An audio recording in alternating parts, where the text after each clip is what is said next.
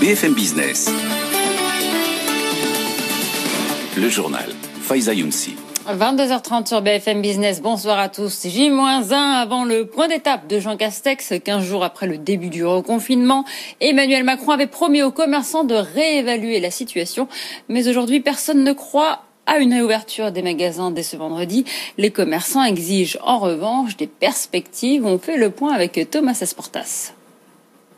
Le commerce joue sa survie au mois de décembre, après un premier confinement qui a fragilisé de nombreux magasins et l'accumulation de mouvements sociaux à Paris, des gilets jaunes et contre la réforme des retraites, les commerçants s'accrochent à leur dernier espoir, Noël. La saison des fêtes est toujours cruciale pour les magasins de jouets et de vêtements. Elle est désormais vitale au vu de la conjoncture. Les commerçants attendent donc la confirmation qu'ils pourront bien reprendre le travail le 1er décembre et veulent savoir dans quelles conditions, relèvement des jauges, prise de rendez-vous, le commerce est prêt à durcir son protocole pour accueillir à nouveau les clients.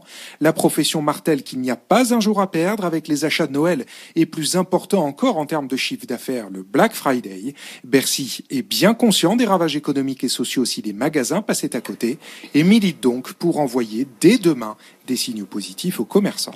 On vous parlait hier de la forte augmentation euh, du nombre de chômeurs et la reconversion professionnelle peut être une solution pour certains demandeurs d'emploi, d'autant plus qu'avec la crise sanitaire, certains métiers sont de plus en plus en tension. Euh, c'est le cas pour les soignants dans les EHPAD et depuis deux ans, la région Occitanie euh, propose des formations aux métiers d'accompagnant en, gérontologie. Reportage de Jean-Wilfried Forquès à Toulouse.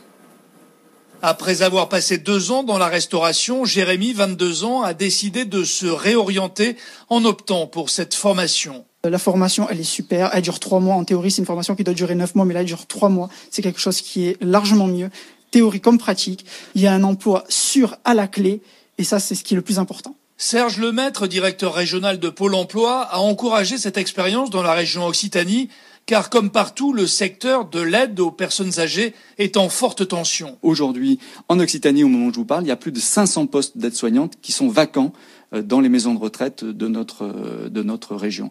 Et aujourd'hui, je n'ai pas de demandeurs d'emploi assez nombreux pour répondre à ces besoins. Porté par deux organismes de formation, la Croix-Rouge et le Greta, ce projet a été adapté aux exigences du terrain, insiste Martine Danès, la déléguée régionale du CINERPA, le syndicat des maisons de retraite privées. La crise sanitaire a mis en évidence qu'on avait besoin de soignants formés et diplômés, avec une formation qui va donner des compétences euh, taillées sur mesure pour répondre aux besoins des professionnels et pour exercer à EHPAD. Et selon le syndicat, d'ici à 2030, il faudra créer 300 000 emplois pour accompagner les personnes âgées.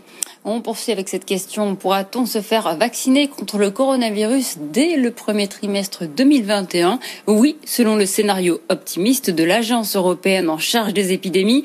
Et la Commission se prépare. Elle a conclu aujourd'hui un contrat avec Pfizer et BioNTech pour acheter jusqu'à 300 millions de doses. Et on a appris ce soir que le PDG de Pfizer, Albert Bourla, avait vendu pour 5 millions et demi de dollars d'actions du laboratoire le jour même de l'annonce des très bons résultats préliminaires du vaccin en phase de test.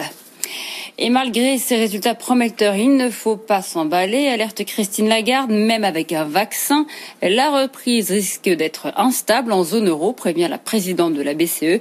Elle pourrait ne pas être linéaire, mais en dents de scie.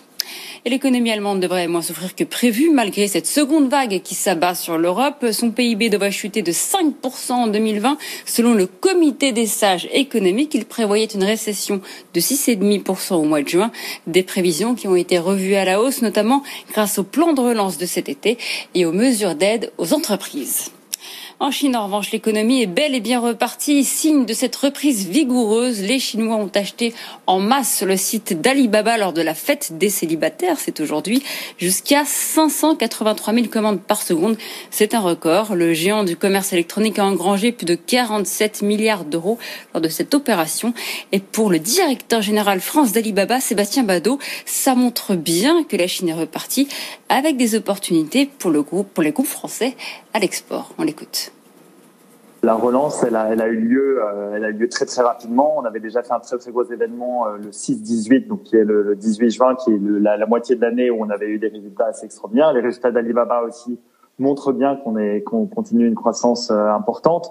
Donc oui, euh, il y a eu un retour. Mais moi, ce que je vois surtout, c'est que c'est une opportunité pour toutes les marques françaises et les marques internationales d'aller chercher de la croissance qu'elles ont perdue ailleurs sur le marché chinois et beaucoup euh, ont fait ça. On a vu euh, des, des, des marques euh, comme Longchamp, comme Christophe et aussi l'artisan parfumeur qu'on a lancé pour la première fois. Donc il y a vraiment cette logique de se dire que c'est l'opportunité d'aller chercher de la croissance qui a été perdue dans d'autres pays. Quand on parle du, du, Covid étant un accélérateur, moi c'est un accélérateur de l'e-commerce, c'est sûr, mais c'est aussi un accélérateur de la Chine comme moteur de la croissance potentielle d'entreprises françaises à l'export. À Sébastien Badeau, le directeur général France d'Ali Baba. Et on termine avec un point sur les marchés.